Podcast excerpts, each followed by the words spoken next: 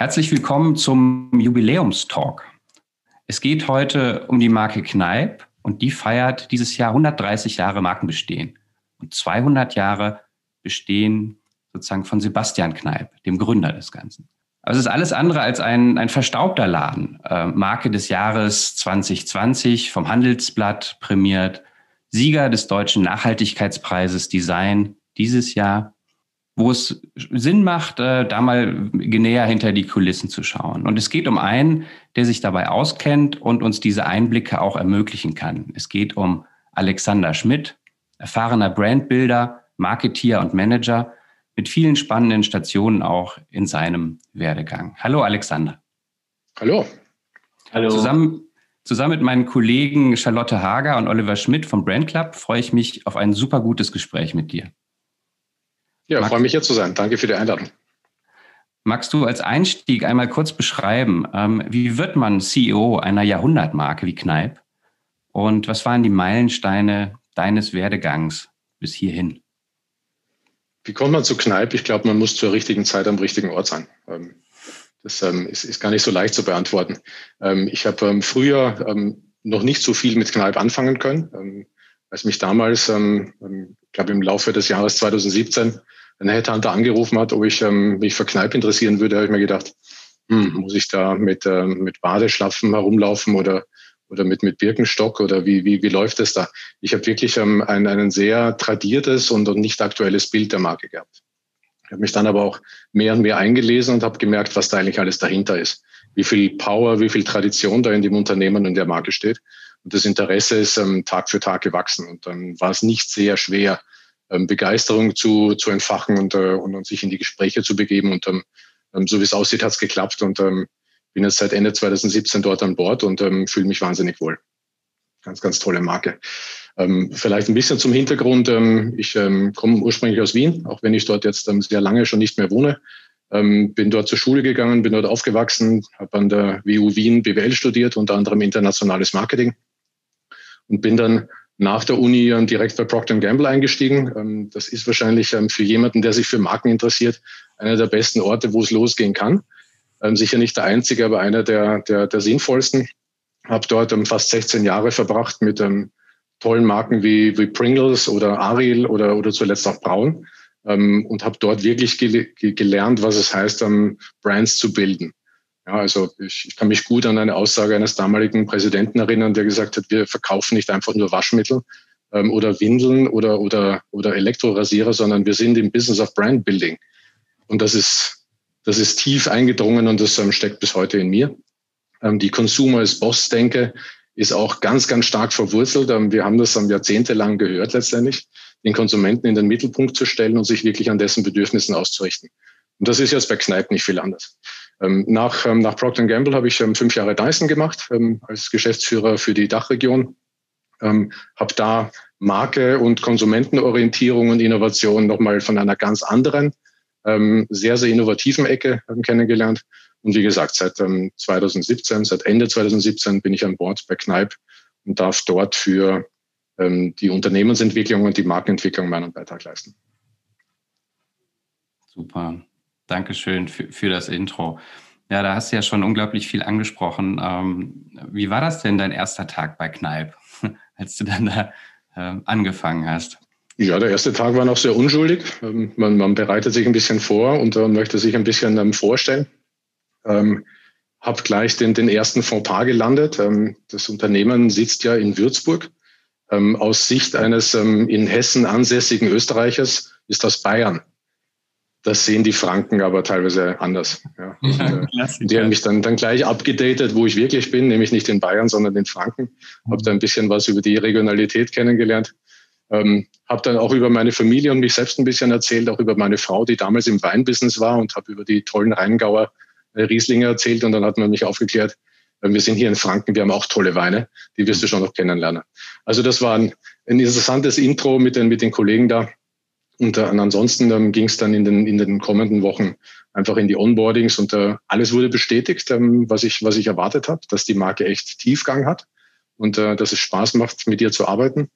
Aber auch einige Sachen sind bestätigt worden, die man von außen auch gesehen hat, nämlich dass in der Marke deutlich mehr Leben und mehr Innovation und ja, und auch Aktualität steckt, als man das manchmal von außen sieht und sah.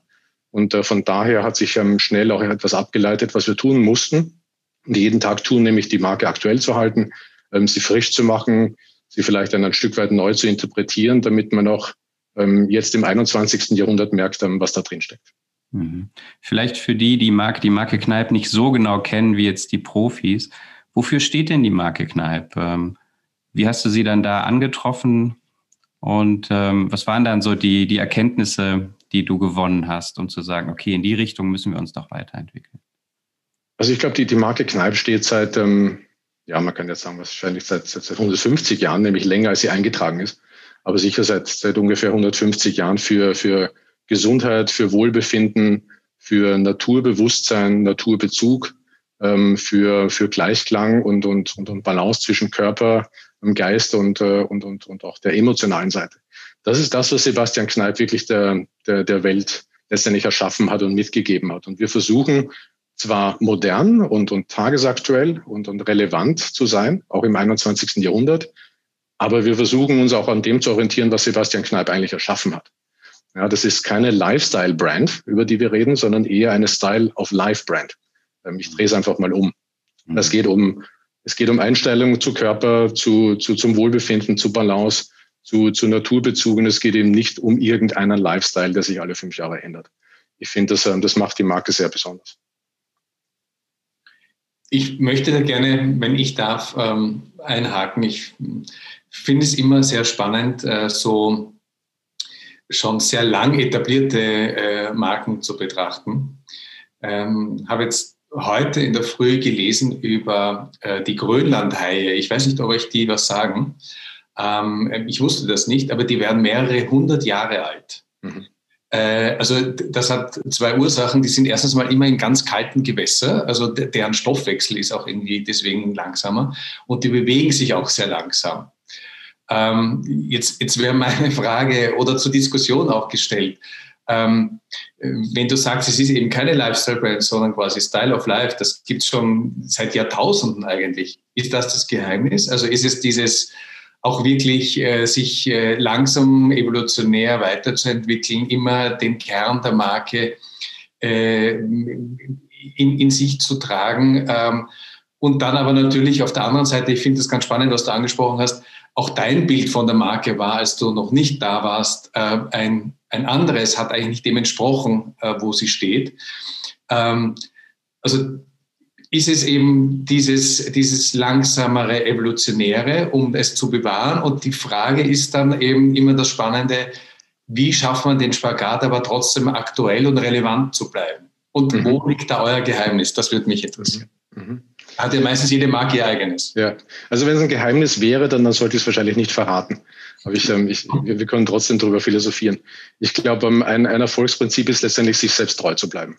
Und ich glaube gar nicht, dass das mit Langsamkeit zu tun hat. Jetzt ohne Zahlen zu nennen, das Unternehmen hat in den letzten 10 Jahren ungefähr eine Verdoppelung des Umsatzes hingelegt. Das ist ja nicht langsam. Das ist brutal schnell und gerade für ein traditionelles Mittelstandsunternehmen wie Kneipp ist das ein unglaubliches Höllentempo. Also ich glaube nicht, dass es mit Langsamkeit zu tun hat, aber ich glaube, es hat was mit Konsequenz zu tun, sich selber treu bleiben und authentisch bleiben und wirklich auch nicht vergessen, wofür man eigentlich steht und was die Marke relevant macht.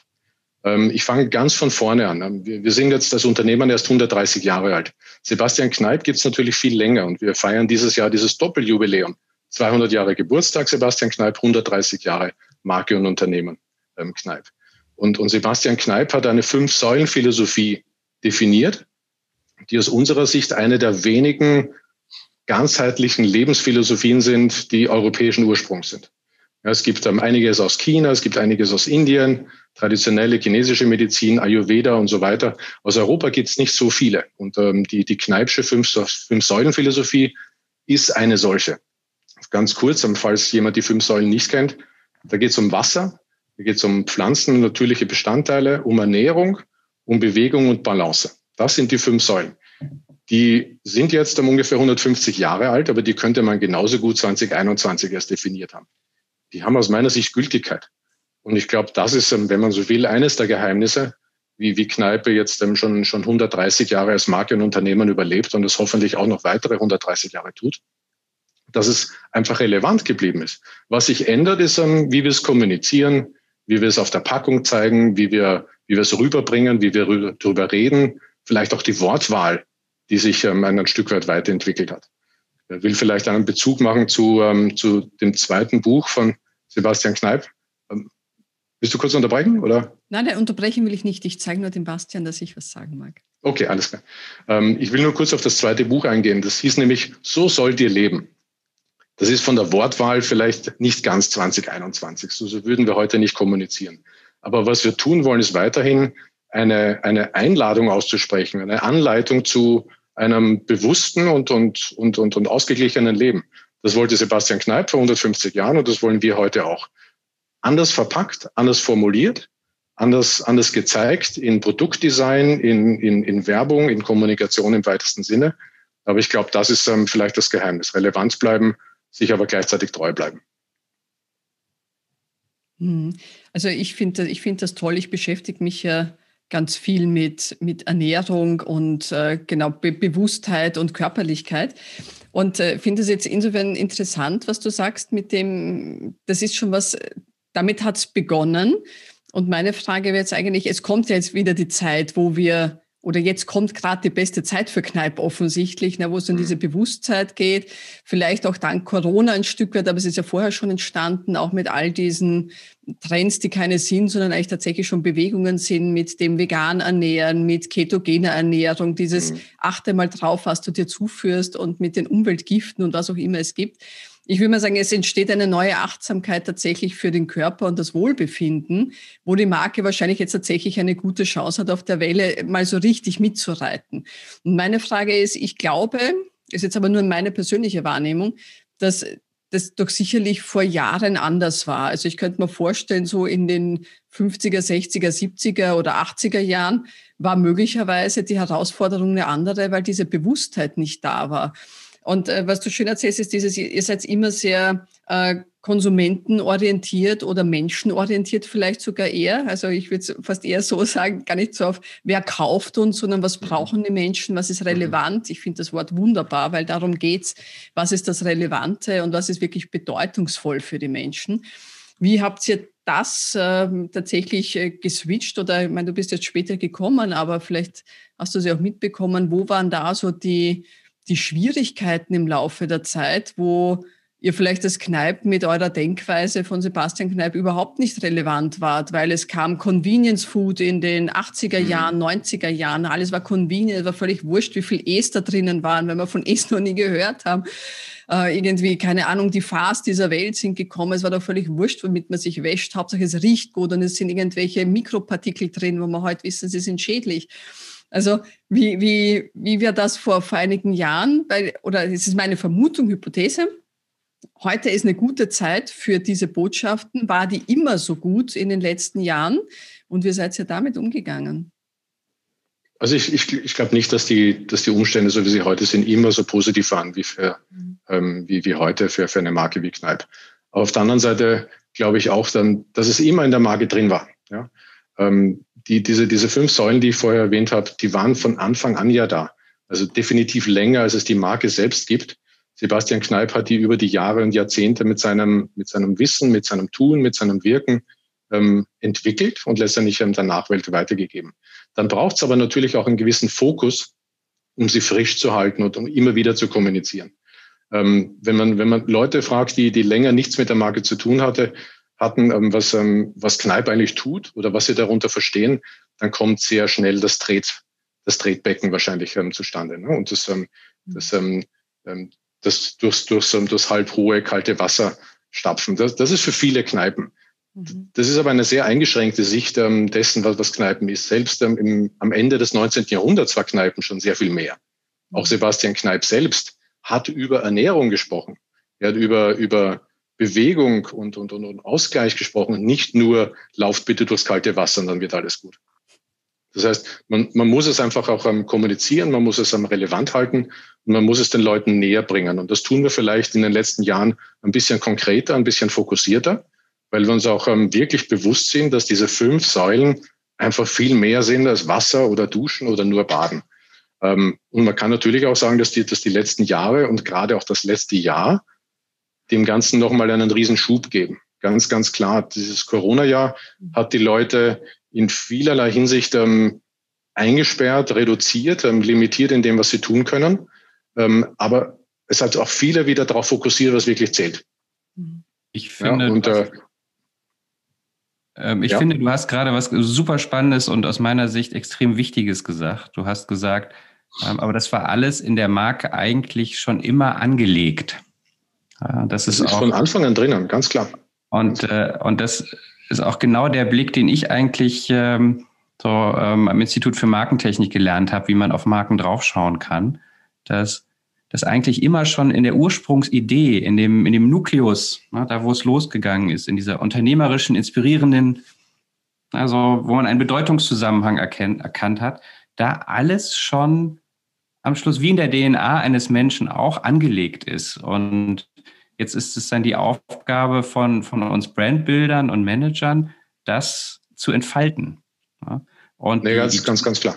Und die Challenge bei dem Entfalten ist halt jetzt die folgende. Einmal muss ich das, was ich schon entwickelt habe in den Bereichen, natürlich aktuell halten. Ja, ich muss da natürlich mit der Zeit gehen. Ich muss da die neuen Technologien integrieren. Ich muss da die Strömungen sozusagen der Sensibilität der Menschen wahrnehmen. Ne? Und dann ändert sich das Wording oder es ändert sich etwas am Packaging. So. Und zusätzlich on top auf das muss ich ja dann mir überlegen, okay, wo sind denn noch weitere Ausentfaltungsräume für meine Marke, in die ich neben dem, was ich jetzt schon aufgebaut habe, reingehen kann? Könntest du uns ein bisschen einen Einblick geben, was ist so der Ursprungsgeschäftsraum der Marke Kneip, wo ihr sozusagen mit der Marke stark seid? Und bleibt ihr in dem oder versucht ihr jetzt aus dem heraus noch in weitere Kategorien oder Bereiche euch reinzuentwickeln? Also wir bleiben ganz sicher nicht bei dem, wo es angefangen hat. Dann hätte sich die Marke auch nicht entwickeln können. Wichtig ist, was du gerade gesagt hast, dass die DNA stimmt. Ja, und die DNA, das ist das Schöne dran, die ist von einem echten Gründer. Ja, die ist echt entstanden, die ist entwickelt worden. Das hat sich keine Agentur im Meetingraum überlegt und dann präsentiert und gesagt, wir haben da jetzt mal eine Marke kreiert, dann lass uns die mal bauen, sondern die hat Hand und Fuß und hat letztendlich auch sich empirisch bewährt. Und das ist das Schöne. Damit spielen wir nicht. Die 5 Säulen sind gesetzt und auf denen bauen wir auf. Die Marke selbst, auch noch zu Lebzeiten von Sebastian Kneip, hat ganz viel natürlich gemacht mit Cremen, mit Salben, mit Tinkturen, mit Tees, irgendwann mal auch mit Pillen und Trachés für bessere Verdauung, gegen Unterleibsschmerzen oder was auch immer. Ja, waren ganz banale und basic Needs, die da am Anfang abgedeckt wurden. Ungefähr in den 70er Jahren ist dann ein großes Standbein von heute entstanden, nämlich das Baden, die Badezusätze, die sich logischerweise aus der Wassertherapie abgeleitet haben. Mit Sebastian Kneip wurden die Leute mit Wasser therapiert in jeder möglichen Form. Mit kaltem Wasser, mit warmem Wasser, was unterschiedliche Eigenschaften hat. Wasser hat die tolle Eigenschaft, dass es Temperatur und Druck transportieren kann. Und damit kann man in ganz vielen Varianten spielen. Die Leute sind Badewanne, warme Badewanne. Ganz genau. Aber auch, wenn man mit einem Schlauch abgespritzt wird und das ist ein kaltes Wasser oder ein warmes Wasser, hat das einen unterschiedlichen Effekt. Wenn es ein gebündelter Strahl ist, ist das etwas anderes, als wenn es so eine breite Brause ist. Macht ganz verschiedene Dinge mit der Muskulatur und mit einem selbst. Ja, aber wir kommen aus dem Bereich Wasser, das ist klar. Das ist ganz stark im Markenkern verankert. Darum war es ein logischer Schritt, nicht nur durchs Wasser zu laufen oder drin zu knien oder seine Ellbogen reinzutun, um erfrischt zu werden, sondern sich auch komplett reinzulegen. Das heißt, das Baden, die Badezusätze sind jetzt eines der angestammten Produktkategorien. Wir sind da auch wirklich führend. Wir sind im Dachraum die Nummer 1 mit Badezusätzen. Gegenüber vielen, vielen deutlich größeren Unternehmen auch. Und das macht uns natürlich extrem stolz. Wir haben vor ungefähr, ich schätze mal, 15 Jahren mit dem Bereich Duschen begonnen. Das war nicht immer eine Stärke von Kneip, überhaupt nicht. Wir haben da wirklich fast von null begonnen, haben aber gesagt, und wenn ich jetzt wir sage, meine ich natürlich auch meine Vorgänger und die vielen, vielen Menschen, die Kneip-Marke in den letzten Jahrzehnten entwickelt haben. Aber dann hat man einfach gesagt, wir können viel. Wir wissen, was dem Körper gut tut. Wir können Hautpflege, wir haben da viel verstanden. Wir haben Duftkompetenz, wir haben Pflegekompetenz. Lass uns das von der Badewanne in die Dusche bringen. Und das ist nicht sofort gelungen. Da gab es lange Zeit der Anlaufphase und der wirklich harten Investitionszeit. Und in den letzten 10 Jahren hat sich das zu einem weiteren großen Standbein, wichtigen Standbein von Kneip entwickelt. Wir sind da, und das sage ich auch mit einigem Stolz, in Deutschland, aber auch in den meisten europäischen Ländern, die größten, die nicht zu einem großen weltweiten Konzern gehören. Ja, wir sind ja als Mittelständler die größten, die nicht zu einem großen weltweit operierenden Milliardenumsatzkonzern gehören. Und das ist schon etwas Besonderes. Also vor uns liegen die Konzerne, die in Hamburg oder in Düsseldorf ihre Deutschland- oder Dach-Headquarters haben. Und dann kommen wir. Das ist schon was, weil wir haben einen Bruchteil der Budgets, einen Bruchteil der Menschen, die Marke wirklich voranbringen können. Und das sagt ein bisschen was über die Relevanz der Marke nach wie vor. Mhm. Bleiben wir da? Nein. Das sind die großen Kategorien, wo wir zu Hause sind. Körperpflege natürlich auch. Aber dann gibt es neue Kategorien wie zum Beispiel Lippenpflege, wo wir vor ein paar Jahren erst eingestiegen sind, was uns vom Fuß oder vom Körper kommend nach oben mitten ins Gesicht gebracht hat. Und jetzt dieses Jahr ganz, ganz frisch haben wir auch eine ganz neue Gesichtspflegeserie in den Markt gebracht. Das heißt, wir decken jetzt wirklich praktisch den gesamten Körper ab und können unsere Philosophie vom Fuß bis zum Kopf und wieder zurück anbringen. Mhm. Alexander, eine Frage, die mich jetzt brennend interessiert, weil wir eben über die DNA gesprochen haben. 150 Jahre zurück, damals war ja Wasser, hatte ein anderes Image gehabt als heute. Also Waschen war ja nicht so üblich. Ich habe jetzt letztens erfahren, dass zum Beispiel die Kaiserin Sissi, die berühmte aus Österreich, die hat sich ihre Haare alle 3 Wochen gewaschen und das war eigentlich extrem oft. Also das war total unüblich. Das muss ja auch irgendwo damals eine Revolution gewesen sein. Ja? Also Wasser als Element zu nehmen, für Heilung das einzubauen. Kannst du uns da vielleicht noch ein bisschen was eben in dem Marken-DNA-Zusammenhang erzählen? Da wird es wahrscheinlich noch ein paar interessante Infos geben, nehme ich an. Also ich habe jetzt wenig Hintergrund über die Waschgewohnheiten von Sissi oder von anderen Aristokraten.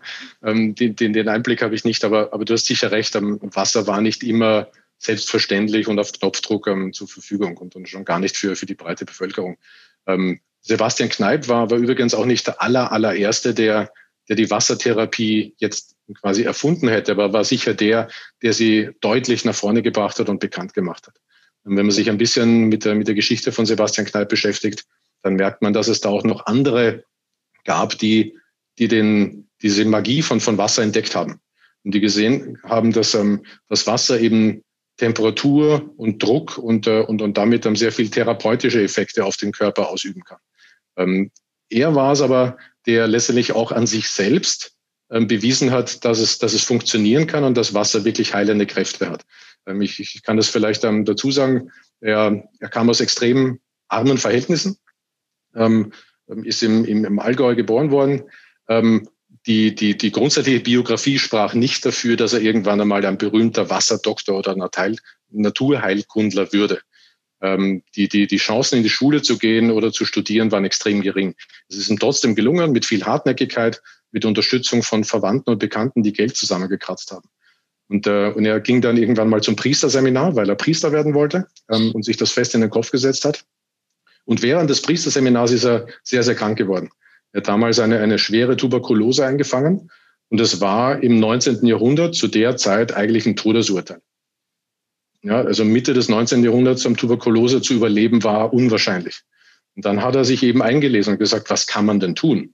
Was gibt's denn da? Die normale Medizin hat ihm nicht mehr geholfen. Ja, die klassischen Ärzte haben ihn eigentlich abgeschrieben und gesagt, tut mir leid für dich, aber das sieht nicht gut aus.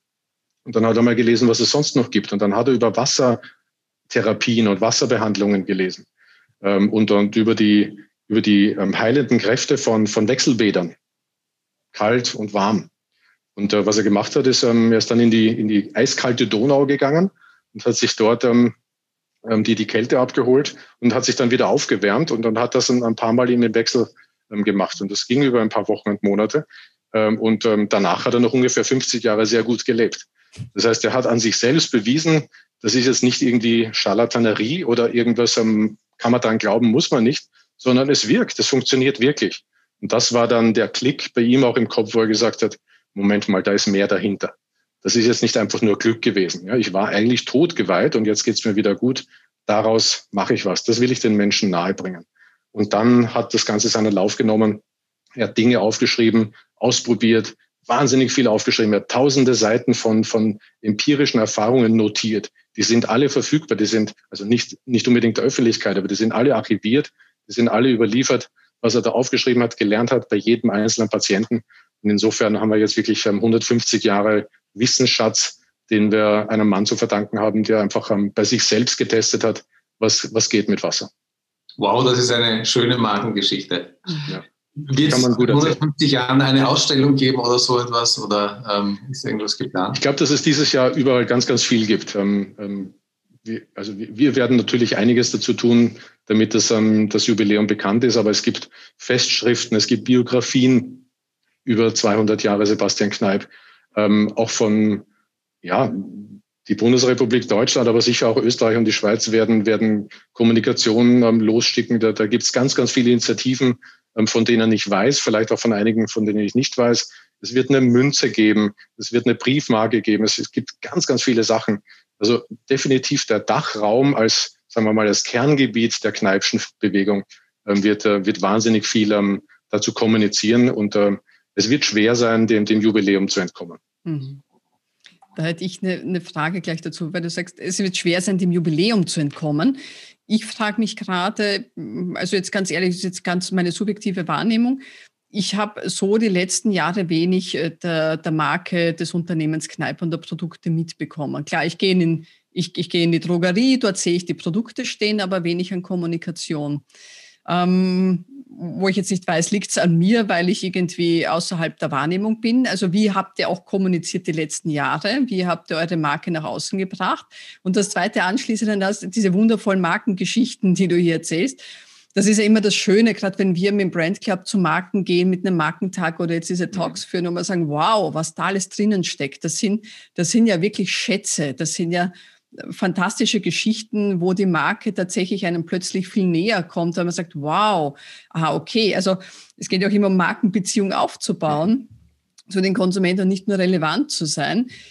Also deswegen für mich die Frage, habe ich es noch nicht mitbekommen, also wie erzählt sie die Geschichten? Ist es eine Geschichte, die man erzählt, wenn man jemanden von Kneipp spricht, oder sind das auch Geschichten, die tatsächlich auch erzählt werden? Möglicherweise jetzt im Jubiläumsjahr kommen wir um die Geschichten nicht herum, aber wie habt ihr denn diese Geschichten in der Vergangenheit erzählt? Wie kamen die zu den Menschen? Weil im Endeffekt ist es ja so, wie Simon Sinek gesagt, das ist ja eigentlich genau der Purpose, da kommt's her, das ist der Sinn, warum es uns gibt. Hör mal, der Mann ist rausgegangen, der hatte schwere Krankheit, der hat sich selbst geheilt. Das ist für mich der größte Reason why, auch die Produkte zu kaufen, zu sagen, hey, wow, der kennt sich aus. Das ist nicht einfach nur die tausendste Marke, die neben Alnatura und ich weiß nicht in welchen Eigenmarken von irgendwelchen Drogeriemärkten steht. Da würde ich sagen, so, und jetzt habe ich aber echt einen Grund, dahin zu greifen. Also ich habe jetzt ein paar Fragen gestellt. Also, ja, waren ganz viele Fragen. Wahrscheinlich habe ich nicht alle in der richtigen Reihenfolge im Kopf, aber ich versuche es mal. Ja. Also die Frage, ist es meine Schuld oder nicht, das kann ich schnell abholen. Logischerweise nicht. Ne? Das haben wir gelernt, dass das Brandbuilder, dass es selten die Schuld des Konsumenten ist, wenn er was nicht gehört hat von einer Marke. Das muss schon die Marke selbst für sich regeln. Mhm. Nein, ich glaube, wir investieren viel in breiter Kommunikation, auch auf den Massenmedien. Und wenn wir dich in der Vergangenheit nicht richtig erreicht haben, dann ist es eher unser Auftrag, unsere Mediapläne zu optimieren und zu überarbeiten. Uns gibt es natürlich in den verschiedenen traditionellen, aber auch in vielen neuen Medien. Ja. Wir machen natürlich TV-Werbung, wir machen auch noch einiges am Print, weil wir immer wieder auch ein bisschen mehr zu erzählen haben als einfach nur Sachen, die vielleicht in einem 2 Sekunden Digital Reel rüberzubringen sind. Aber es ist ein guter Mix, denke ich, aus traditionellen Medien, aus klassischen Medien. Und was ich für die Zukunft, und da gehen wir ganz schnell in Storytelling auch hinein, wirklich wichtig finde, ist, dass wir noch sehr viel mehr klassische Kommunikationsarbeit des Markenerklärens und des Markenerzählens tun. Mhm. Ich glaube auch wirklich, dass dieses Jubiläumsjahr die perfekte Plattform ist, um die Geschichte immer wieder frisch und neu zu erzählen.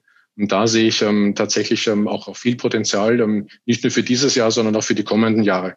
Diese Geschichten von Sebastian Kneip und von unserer 5-Säulen-Philosophie relevant und spannend, aber immer wieder zu erzählen, das ist jetzt nichts, was ich in einem 20 Sekunden TV-Spot unterbringe. Ne? Mhm. Das ist ganz klar, da geht es einfach um sehr fokussiertere Kommunikation. Aber ich glaube, dass die Marke eben so viel an Content hat und an Wissen und an Tradition. Und wenn wir es richtig anpacken und die richtige Wortwahl finden, dann ist es auch spannend zuzuhören. Mhm. Und das wünsche ich mir eigentlich, dass wir das noch sehr viel stärker machen. Und wenn wir uns vielleicht in einem Jahr wieder treffen, dann würdest du möglicherweise oder hoffentlich auch zurückspielen. Ich habe deutlich mehr von euch gesehen und weiß jetzt mehr über die Marke. Arbeitet ihr da an der Stelle auch mit Influencern zusammen? Also mit jetzt natürlich, ich sag mal, mit denen, die zur Marke passen, die aber sozusagen als Content Creators genau das sozusagen multiplizieren können aus ihrer jeweiligen Perspektive, was das Besondere ja bei euch in der Marke ist. Und gerade in diesem persönlichen Bereich, im eigenen Badezimmer, sich individuell sicher auch viel mit sich selbst sozusagen auseinandersetzen und Bewusstsein, das müsste da doch eigentlich ein großes Potenzial bieten, um das Storytelling der Marke auch weg von diesem, die Marke sendet in einem 20-Sekünder und muss natürlich sozusagen die Essenz der Story rüberbringen, hin zu einer ganz viele Facetten des Markenuniversums beleuchtenden Kommunikation. Ja, also wir arbeiten wirklich intensiv mit E-Influencern und man kann auch sagen, wahrscheinlich seit ungefähr 150 Jahren, denn Sebastian Kneip war eigentlich der erste Influencer. Ja? Nee, alles schon angelegt, weißt du? War er wirklich. Instagram hat es da gerade noch nicht gegeben. Aber selbstverständlich hat er angefangen mit seinem Bild, entweder gemalt oder auch Fotografie, die es damals ja auch schon gab, zu arbeiten und dann Produkte zu erklären und im Markt einzuführen. Also eines der ersten Produkte, wo er tatsächlich offiziell als Influencer aufgetreten ist, war Malzkaffee. Er war persönlich kein großer Fan vom Bohnenkaffee. Das war Mitte des 19. Jahrhunderts auch noch ein ziemlicher Luxus, eigentlich beschränkt auf wenige, die sich's leisten konnten. Und er war auch von den körperlichen Auswirkungen nicht überzeugt. Da gibt es ja auch unterschiedliche Sichtweisen, was Kaffee jetzt mit dem Körper tut oder nicht. Und er hat ganz stark ein Produkt, einen Malzkaffee propagiert, weil er gesagt hat, ich finde den gesünder, der ist auch leistbarer und hinter dem stehe ich. Und das war eines der ersten Produkte, die quasi unter der Marke Kneip eingeführt wurden. Und er hat wirklich mit seinem Namen, mit seinem Bild, mit seiner Glaubwürdigkeit dafür geworben. Also er war selbst sein eigener Influencer. Und das ist 150 Jahre später auch nicht anders. Wir arbeiten mit einer Reihe davon. Das sind jetzt nicht Tausende, sondern sehr fokussiert. Aber es gibt einige, die eine sehr große Reichweite haben. Es gibt aber auch viele Micro-Influencer, die in die Zielgruppe sehr, sehr, sehr, sehr stark hineintreffen und das sehr relevant und persönlich machen. Und genau das tun, was ich auch teilweise versuche, nämlich die Marke einfach zu erklären und nicht nur von den Produktvorteilen zu reden, sondern einfach zu sagen, was steckt dahinter? Was ist da an Überzeugung, an Purpose drinnen? Und das funktioniert sehr gut. Also Influencer sind nicht reserviert für Startups, die es erst 5 Jahre gibt. Mhm. An dem Punkt würde ich gerne einhaken. Ich finde das spannend mit den Influencern und dass er selbst natürlich auch ein Influencer war. Und was ich raushöre, ist ja, was wir oft hören, da steckt eine Haltung dahinter. Also das ist dieses Thema Authentizität, das ist das Thema, wie verhalte ich mich, welche Werte habe ich, woran glaube ich und was bringe ich tatsächlich nach außen. Und das höre ich jetzt hier ganz stark, dass das bei Kneip in der DNA liegt, nicht nur durch Sebastian Kneip, sondern wahrscheinlich jetzt auch durch jeden Mitarbeiter, auch weitergeführt wird. Ich habe auch einen anderen Artikel gelesen, weil das eine sind ja die Produkte und das andere ist ja die Verpackung. Auch eins meiner Lieblingsthemen. Die Verpackung ist ja auch ein Botschaftsträger. Man kann natürlich Dinge verpacken, aber da haben sich ja die Zeiten auch verändert in Richtung Sustainability, Nachhaltigkeit, Werte, Klimawandel und so weiter. Und ich habe gerade kürzlich gelesen, dass er mit dem Verpackungskonzept der Lippenpflege Samtweich in ein unbekanntes Terrain gewagt hat, steht es hier in dieser Pressemitteilung. Mhm. Die Kappe des Lippenbalsams besteht aus dem neuartigen Material Paper Blend, das Kneipp als erstes Unternehmen weltweit im Verpackungsbereich einsetzt. Fühlt sich an wie Plastik, ist aber keins, besteht aus biobasierten, nachwachsenden Rohstoffen und ihr habt dafür auch noch einen Preis bekommen, nämlich den Deutschen Nachhaltigkeitspreis Design 2020. Also die Frage, wie weit oder seit wann beschäftigt ihr euch mit dem Thema? Also es geht nicht nur um die Produkte, die drinnen sind, sondern es geht sehr wohl auch um die Packung, in die wir es reinfüllen. Ich merke das ja bei anderen Unternehmen auch, wo das Packungsthema auch sehr konsumenten- und, sage ich mal, gesellschaftlich getrieben durchaus eins wird, wo Konsumenten sich aufregen, das ist ja schon wieder Plastik. Also wir wissen, dass Plastik sehr convenient ist, aber seit wann beschäftigt ihr euch mit diesem Thema Verpackung, Nachhaltigkeit? Wann wurde das für euch relevant? Ja, also extrem lange, wirklich extrem lange. Und wenn man in den Büchern und in den Aufzeichnungen von Sebastian Kneipp nachschaut, dann wird man selbst dort die ersten Anzeichen für Aufruf zur Nachhaltigkeit sehen. Er hat das nicht Sustainability genannt, logischerweise. Mhm. Und er hat keine Sustainability Vision 2025 gehabt, wie wir es jetzt zurechtgelegt haben. Aber ganz klar steht da schon viel drinnen mit, versucht im Einklang mit der Natur zu leben. Und hat seine Produkte auch so entwickelt und verpackt. Wir haben uns bei Kneipp eine Nachhaltigkeitsvision zurechtgelegt, die nicht nur um Verpackung geht, aber auch ein Stück weit darauf fokussiert, weil das einfach ein extrem wichtiger Punkt ist. Wir machen auch sehr viele andere Sachen. Wir versuchen, unseren CO2-Footprint extrem zu reduzieren und Richtung Neutralität zu kommen. Bei den Verpackungen ist natürlich Plastik in aller Munde. Und auch wir versuchen, Plastik loszuwerden. Und das ist ein Riesenschritt. Man muss nämlich sagen, dass die Verpackungsindustrie und die Technologie, die wir heute zur Verfügung haben, das noch nicht ganz hergibt. Es gibt sehr viele Pilotprojekte, um Plastik loszuwerden. Und wir haben für uns festgeschrieben, wir wollen 2025 oder bis Ende 2025 Plastik aus unseren Verpackungen verbannen. Danach soll es keine plastikbasierten Verpackungen mehr geben. Und das ist ein Riesenschritt. Das ging nach einer langen Zeit, die nächsten 5 Jahre. Aber das muss die Verpackungstechnologie erstmal leisten. Mhm. Ja, wir testen ganz viele mit Plastic-Free Tubes, um das aus Flaschen und aus Tuben rauszubringen. Da gibt es erste Ansätze, aber 100%ig plastikfrei sind die noch nicht. Mhm. Was die Lippenpflege kann und dieses angesprochene Material Paper Blend ist tatsächlich so auszusehen wie Plastik und die Haptik und die Vorteile, die Convenience-Vorteile von Plastik zu haben, aber eben kein Plastik zu sein. Das ist zu 99, noch mehr Prozent biobasierte Rohstoffe. Das könnte man theoretisch so in den Biomüll werfen. Mhm. Wir empfehlen das trotzdem nicht, weil viele Mülltrennungsanlagen das nicht erkennen und darum wieder aussortieren würden. Aber man könnte es theoretisch rein von den Zutaten. Das heißt, da ist uns wirklich was gelungen, das Maßstäbe setzt und wir sehen jetzt schon auch, dass viele mit dem Lieferanten und den Vorlieferanten, mit denen wir das dann produzieren, auf sie zukommen und sagen, wir würden auch ganz gern sowas machen.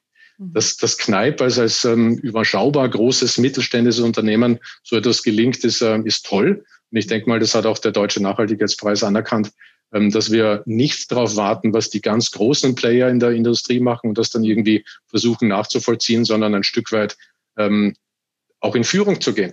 Und dann einfach dafür zu sorgen, dass es da Impulse gibt.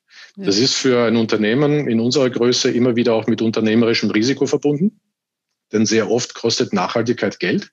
Mhm. Aber wir tun es, weil wir es für richtig halten. Mhm. Und da hilft uns vielleicht einfach wirklich die Philosophie, aus der wir herauskommen, und natürlich aber auch das unternehmerische Setting als Teil einer größeren, aber auch auf Nachhaltigkeit ausgerichteten Unternehmensgruppe, die uns erlaubt, das Richtige zu tun, die Dinge aber auch richtig zu tun und nachhaltig zu tun. Das hilft uns und diesen Spielraum, den nutzen wir natürlich aus. Ja, super.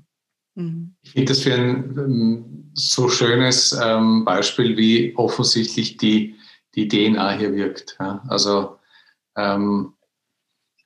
geht eigentlich gar nicht besser, ja? Weil ich habe jetzt so den Eindruck, dass die Innovation bei der Marke Kneipp einfach seit 150 Jahren verankert ist und vielleicht ist das so eine Art sanfte Innovation, keine radikale, revolutionäre, aber doch sehr im Fokus den Menschen stellend und was er mit seinen Bedürfnissen eigentlich bedeutet.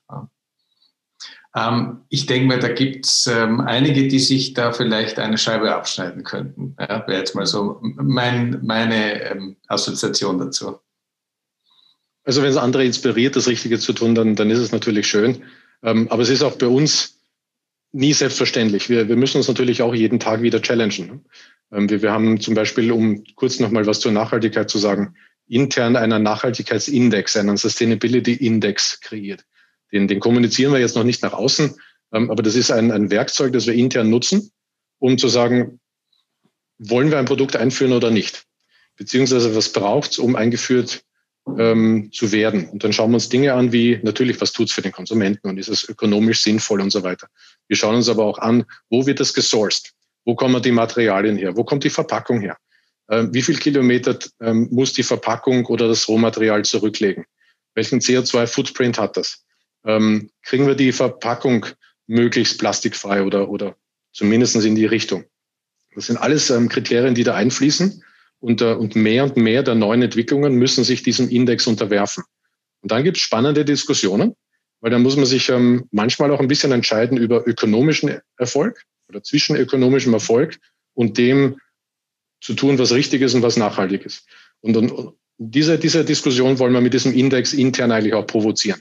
Mhm. Denn sehr oft gibt es dann einfach diesen Trade-off, wo ich sage, naja, Umsatz und Profit würden passen, wenn es funktioniert. Aber es ist eigentlich nicht wirklich nachhaltig, so wie es jetzt angedacht ist. Oder auch umgekehrt, super nachhaltig. Ja, Mensch und Umwelt werden sich freuen. Nur es macht ökonomisch keinen Sinn.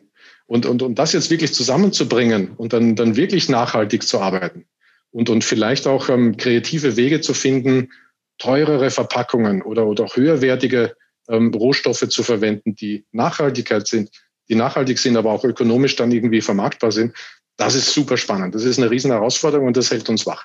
Nur das eine zu tun oder nur das andere zu tun ist einfach, die zusammenzubringen ist nicht ganz einfach. Wir haben gestern einen Talk gehabt, da haben wir gesagt, dass starke Marken in Zukunft vielleicht eben nicht Profitmaximierung, sondern Profitoptimierung anstreben sollten.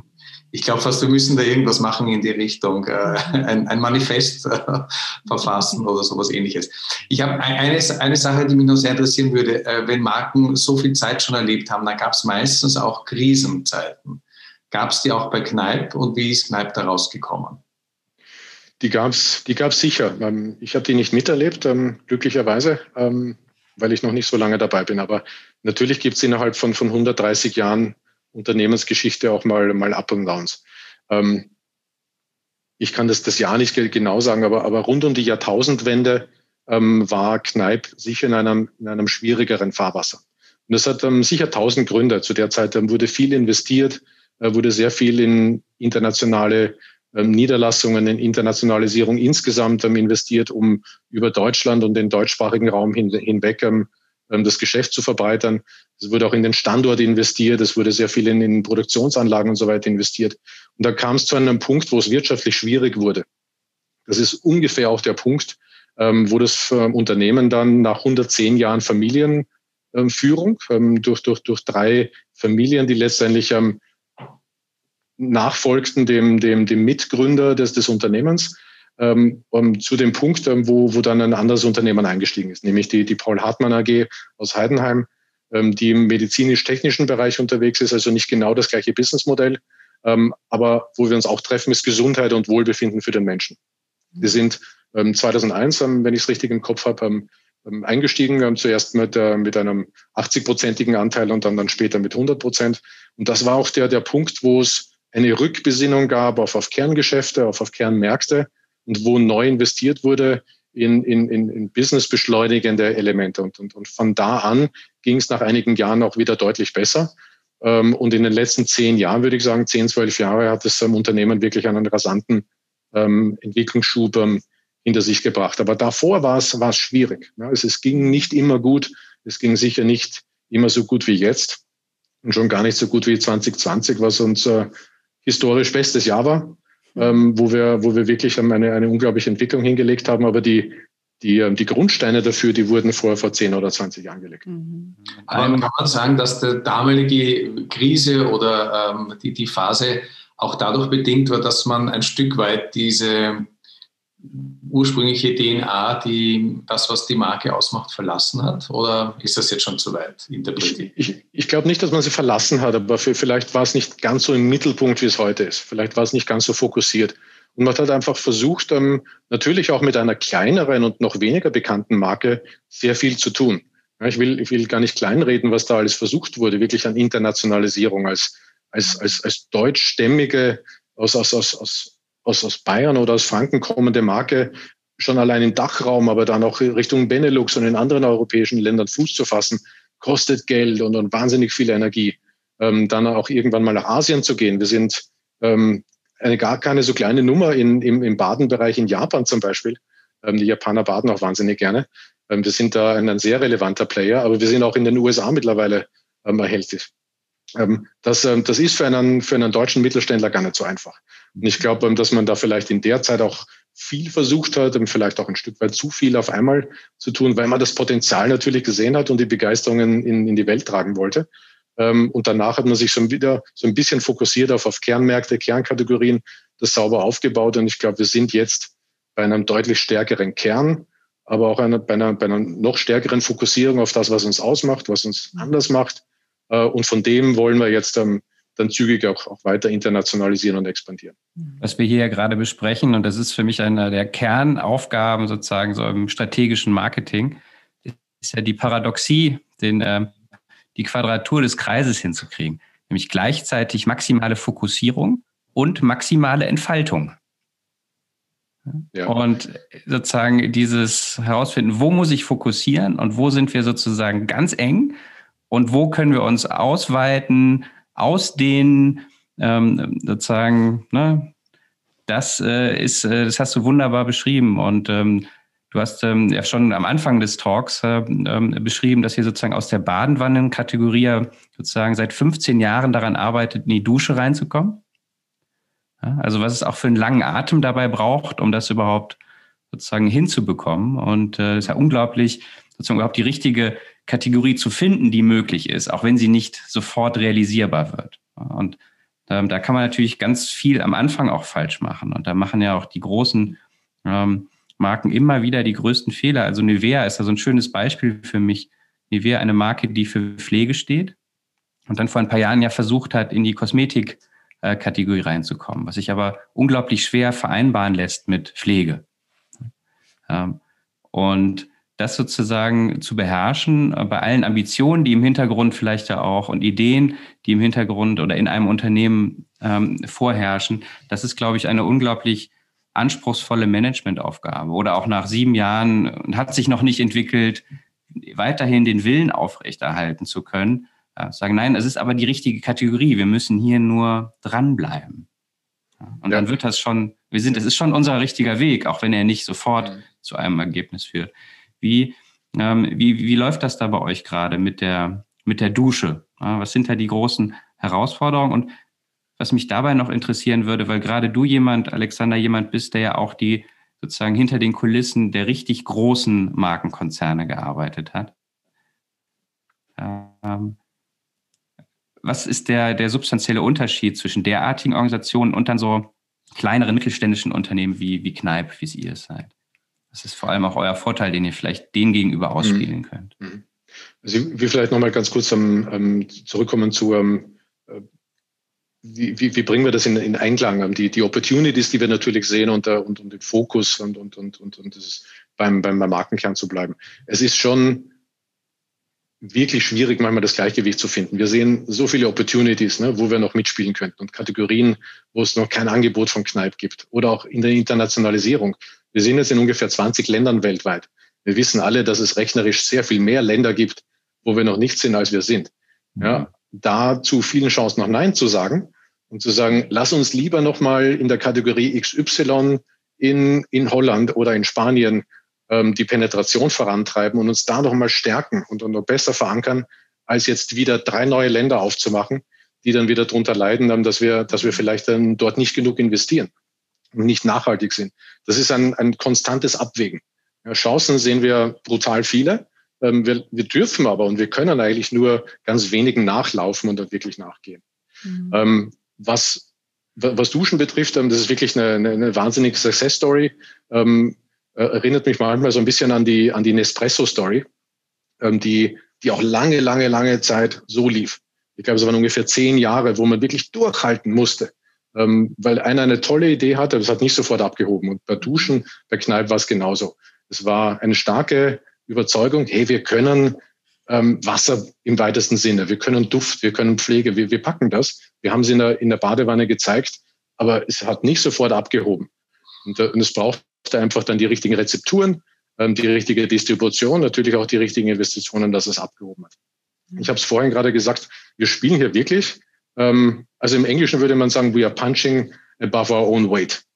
Ja, wir sind ein mittelständisches Unternehmen. Wir sind mit ziemlichem Abstand die größte Duschenmarke, zumindest in Deutschland, aber auch in den gesamten Dach, denke ich, die nicht von einem der ganz großen globalen Multis kommt. Und darauf sind wir schon stolz, weil das heißt dann wirklich, dass das Produkt offenbar etwas kann, selbst wenn es deutlich über dem Durchschnittspreis im Markt liegt, dass die Leute mögen. Und was uns jetzt nochmal unterscheidet, das war nochmal eine Frage von dir. Naja, wir sind offensichtlich kleiner. Wir sind sehr viel kleiner und ärmer. Also an den Marketingbudgets kann es nicht liegen. Ich glaube, unsere Chance liegt wir können schon mit Augenmaß, aber wir können Risiko eingehen. Wir müssen nicht jeden Monat oder jedes Quartal Börsenberichte abliefern und uns für die Quartalszahlen rechtfertigen. Logischerweise will unser Eigentümer auch Profit sehen und eine gute Entwicklung sehen. Aber wir stehen da nicht ganz so in der Exposure wie vielleicht viele börsennotierte Unternehmen, die einfach regelmäßig ihre Gewinne abliefern müssen. Mhm. Und dann versuchen wir natürlich unsere Kleinheit und den Lack of Scale gegenüber den ganz Großen in Schnelligkeit und Wendigkeit umzumünzen. Vielleicht mit Produktkonzepten schneller in den Markt zu gehen und wenn es nicht funktioniert, die auch mal umzubauen und dann in einem iterativen Prozess einfach zu verbessern und wiederzukommen. Das ist nochmal was anderes, wenn ich das als Milliardenmarke tue und dann sage, ups, didn't work, als wenn wir das machen, wo wir sagen, das ist vielleicht zu früh für den Markt oder es ist nicht genau das, was er will. Wir versuchen es anders. Also diese Freude am Unternehmer sein und am Innovationen in den Markt bringen, das müssen wir einfach zu unserem Vorteil gestalten. Weil wenn es um Größe und um Geld geht, dann können wir nicht gewinnen. Wir müssen anderes ausspielen. Mhm. Wenn wir jetzt schon beim Zukunftsgestalten, beim Thema sind, lass uns doch mal den Blick auch in die Zukunft der Marke Kneipp wenden. An welchen Themen seid ihr da noch dran? Was sind auch die Herausforderungen oder die Fragen, mit denen du dich im Augenblick bei der Entwicklung des Unternehmens und der Marke besonders auseinandersetzt? Ja, also wir wollen selbstverständlich in den wichtigen Kernkategorien wie Baden, Duschen, Körperpflege wollen wir weiter wachsen. Das haben wir in den letzten Jahren getan. Wir wachsen in den letzten 10 Jahren, aber auch im letzten Jahr gerade oft um ein Vielfaches des Marktes. Das heißt, wir bauen Marktanteile aus und das wollen wir weiter tun. Diese Fähigkeit wollen wir nicht verlieren. Wir wollen auch in markenkernahe, aber sinnvolle Kategorien vorstoßen. Ein Beispiel ist jetzt Gesichtspflege. Das ist nicht ganz neu. Das hatten wir schon vor Jahren, aber wir haben jetzt eine neue Linie entwickelt, die wir glauben gut zur Zeit passt und dann gut zu den Bedürfnissen der Menschen passt. Mhm. Und da wollen wir weiter wachsen. Von den Produkten abgesehen sehen wir aber auch ganz viel Möglichkeit in Richtung Dienstleistung. Ja, ich verwende ganz gern das Beispiel, dass wir eigentlich zunächst eine Anwendungs- und Therapie-Brand waren, bevor wir eine Produktmarke waren. Die meisten kennen ja nur den Badezusatz, das Badesalz, das Duschgel, die Körperlotion. Aber als allererstes waren wir eine Anwendungsmarke. Ja, wir haben zuerst einmal das Wohlbefinden erhöht, bevor es irgendwas gab, das man zuschrauben kann. So, und in die Richtung denken wir vermehrt auch weiter. Das ist nicht nur Zukunftsmusik. Wir haben einen Shop. Wir haben ungefähr im deutschen Sprachraum 20 eigene Shops, eigene Brandshops unter Kneipp. Und einer davon in der Nähe von Würzburg verkauft nicht nur unsere Produkte, sondern bietet auch Dienstleistungen in Form von Massagen, Therapien, Wasserbehandlungen. Mhm. Das direkt an den Shop angeschlossen ist, natürlich mit Kneipp-Produkten verwendet wird und angewandt wird. Und das ist richtig erfolgreich. Das ist auf 2 Monate ausgebucht. Du kannst da jetzt nicht einfach vorbeigehen und sagen, ich hätte ganz gerne mal einen Termin. Da muss man wirklich 2 Monate warten, was für uns heißt, da gibt es eine Nachfrage. Das scheint relevant zu sein. Ja. Auch und gerade unter der Marke Kneipp. Und daran anzuknüpfen und das vielleicht auch an anderen Locations auszuprobieren und zu versuchen, da in dieses Business einzusteigen, das ist etwas, was uns so beschäftigt. Weil wir glauben, dass die Marke echte Glaubwürdigkeit hat in dem Bereich. Das muss man vielleicht am Anfang ein bisschen erklären, aber wenn man die Marke ein bisschen versteht, dann merkt man sehr schnell, die Marke kann das. Denn die stand zunächst einmal für Anwendung und Therapie, bevor sie für Produkte stand. Ja, wenn nicht die Marke Kneipp, kann glaubwürdig die Kneipp-Therapie verkaufen. Naja, klar. Im Vergleich zu all denen, die es im Augenblick tun, ne? Aber ja gar nicht Kneipp heißen oder mit Kneipp was zu tun haben. Das setzt natürlich einen super spannenden Wechsel im Mindshift, im Selbstverständnis des Unternehmens voraus. Das setzt voraus, dass ihr euch ja erstmal öffnet und sozusagen vereinbart intern, dass ihr nicht nur Markenartikler seid. Ganz genau. Hm? Wobei natürlich auch eine Anwendung ein Markenartikel sein kann, aber eben ein nicht physischer. Ja, okay. Und ich glaube, die Einigkeit haben wir intern. Die Diskussion führen wir schon seit einiger Zeit. Das war vielleicht beim ersten oder zweiten Mal überraschend für viele und sagen, was meint ihr damit? Aber ich glaube, wir haben mittlerweile einen Konsens, wo wir sagen, ja, das stimmt eigentlich. Daher kommen wir. Ne? Es gibt Schwarz-Weiß-Fotos. Da ist kein Kneipp-Produkt zu sehen. Trotzdem wird gekneipt oder die Marke Kneipp erlebt. Und genau das können wir tun und das wollen wir auch tun und das werden wir tun. Das ist ein Bereich, wo wir das Portfolio vielleicht auch ein bisschen neu denken. Produkt und Dienstleistung. Ja, wenn man sich auf unserer Webseite umschaut und ein bisschen so ins Kneipp-Magazin reinliest, dann kriegt man ganz viel Content, ganz viel Lebenshilfe, ganz viel Anleitung zu Wohlbefinden im körperlichen oder im seelischen oder emotionalen Bereich. Das ist nicht alles nur Bodylotion oder Badesalz. Ja. Da geht es ganz viel um, was kann ich denn tun, wenn ich schlecht schlafe? Ja, und natürlich haben unsere Produkte dann eine gewisse Wirkung, die sie beitragen können, aber es ist nicht alles. Und wir versuchen das wirklich holistisch abzubilden. Produkte, Dienstleistung, Content, Coaching. Das ist eigentlich das, was die Marke Kneipp so stark macht. Wäre es da nicht ein Ansatz, aber vielleicht habt ihr das ja sowieso schon geplant, im Bereich Serviceleistung stark auch in den digitalen Bereich zu gehen? Ja, na klar, das hängt total zusammen. Das hängt absolut zusammen. Da ist vieles im Gespräch, vieles in Entwicklung. Und ich glaube, wenn wir das Gespräch in einem Jahr oder 2 fortsetzen würden, dann könnte man vielleicht auch darüber noch konkreter reden als heute. Aber ja, Digitalisierung hilft uns da enorm, um die Services auch sinnvoll abzubilden und auch die Zielgruppen zu erreichen. Also das ist ganz, ganz klar ein Thema für uns. Will vielleicht noch einen Punkt ergänzen, was bewegt mich sonst noch? Ja, Marke relevant halten, relevant bauen, authentisch bleiben und so weiter. Design Relaunch, den wir letztes Jahr angestoßen haben und natürlich weitermachen wollen, um das Erscheinungsbild nochmal rund und modern zu machen. Service-Portfolio entwickeln, aber dann geht es auch ganz, ganz stark, dass wir nicht nur mit der Organisation, sondern auch an der Organisation arbeiten. Also wir haben, ja, manche nennen es Kulturwandel, manche nennen es Transformation oder Revolution, wie auch immer.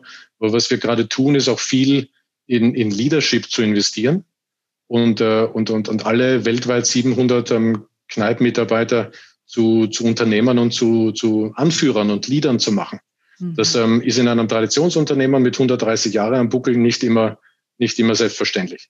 Ja, wir kommen schon auch aus einer tradierten Kultur, wo die Chefs gesagt haben, in welche Richtung es gehen soll. Und wo man sich dann um die Exekution bemüht hat. Und was wir jetzt gerade tun, die Geschäftsführung und der erweiterte Führungskreis ist, zu versuchen, einen Kulturwandel anzustoßen, der bedeutet, jeder ist ein Stück weit in Führung. Ja, jeder kann in seinem Bereich, egal wo, ob der jetzt im Marketing sitzt oder an der Kundenhotline oder an der Produktionslinie steht, jeder ist eigentlich ein Leader in seinem Bereich, den er am besten versteht. Und wir fördern das und wir versuchen, das wirklich auch aus den Leuten rauszukitzeln und dann ein Stück weit zu provozieren, dass jeder aus sich rausgeht und sagt, ich gehe ein Stück weit in Führung. Ich habe verstanden, wo wir hinwollen. Ich habe verstanden, warum es uns gibt.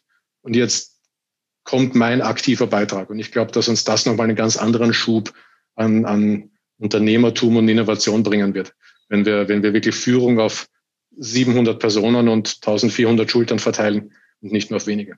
Das ist ganz sicher ein unglaublich wichtiger Ansatzpunkt. um das Unternehmen voranzuentwickeln. Die spannende Frage wäre hier an der Stelle natürlich jetzt, ist das dann Wandel oder Transformation? Oder inwiefern lassen sich auch da sozusagen Anker finden, dass das Ganze vielleicht auch ein wenig eine Entfaltung ist, weil es schon irgendwie angelegt war irgendwo? Oder ist es doch mal wirklich dann ein Change an der Stelle? Ich glaube, das ist individuell. Ja, für manche ist es längst überfällig. Ja. Ja, andere sagen, das ist ja normal und das macht man heute so, das ist richtig. Und für wieder andere ist es schon wieder fast zu schnell. Und wir versuchen, das richtige Tempo zu gehen, dass möglichst viele mitkommen und Spaß an dem haben. Und dann liegt es ein Stück weit auch an der einzelnen Person, ob es jetzt ein evolutionärer Wandel ist oder die Transformation oder Revolution. Also das ist, glaube ich, wirklich im Auge des Betrachters, was auch persönlich das richtige Tempo ist für so eine Veränderung. Ja. Aber was gleich bleibt, ist, dass wir uns halt versuchen, an der Geschichte zu orientieren, DNA, wir haben ganz viel drüber geredet, Markenkern, aber auch eben, warum gibt's uns, was ist es, was wir für den Menschen da draußen tun wollen, ja, was ist unser Purpose, und dazwischen versuchen wir es auch nochmal, das Konzept Leadership stark zu verankern und zu sagen, wir haben alle Verantwortung dafür. Ja, das ist nicht in den Händen oder in den Köpfen weniger, sondern eigentlich müssen alle ein Stück weit Markt entwickeln und Unternehmen entwickeln. Mhm. Und mein Traum ist halt, dass die Leute, wenn sie irgendwann mal wieder auch am Stammtisch mit ihren Freunden sitzen können und dürfen, und wenn diese mühsame Zeit, die wir gerade erleben, vorbei ist, dass sie dann auch sagen, warum es uns gibt. Ne? Nicht um Umsatz zu bauen und nicht um Duschgel zu verkaufen, sondern um wirklich ein Stück Natur in das Leben der Menschen zu bringen, um Wohlbefinden und Gesundheit und Glück in das Leben der Menschen zu bringen. Darum geht es uns wirklich und nicht um die Jahresziele zu erfüllen. Die sind quantitatives Abbild dessen, wenn wir erfolgreich sind, aber so wirklich antreiben tun uns die Dinge, die wir beim Konsumenten bewirken können. Mhm. Super. Alexander, vielen Dank für diesen spannenden Talk. Ich habe unglaublich viel für mich rausziehen können und viel gelernt. Danke auch für die Offenheit, so uns diesen Blick hinter die Kulissen deiner Marke zu gewähren. Oliver, Charlotte, auch für euch okay, wenn wir das Gespräch jetzt hier abschließen? Super, danke. Herzlichen Dank fürs Interesse, hat Spaß gemacht. Herzlichen Dank. Und in 2 Jahren sprechen wir dann wieder und machen ein Update zu den angesprochenen Punkten. Machen wir gerne, ich bin dabei. Super, vielen Dank. Auf Wiedersehen. Danke. Dankeschön, schönen Tag. Tschüss. Danke.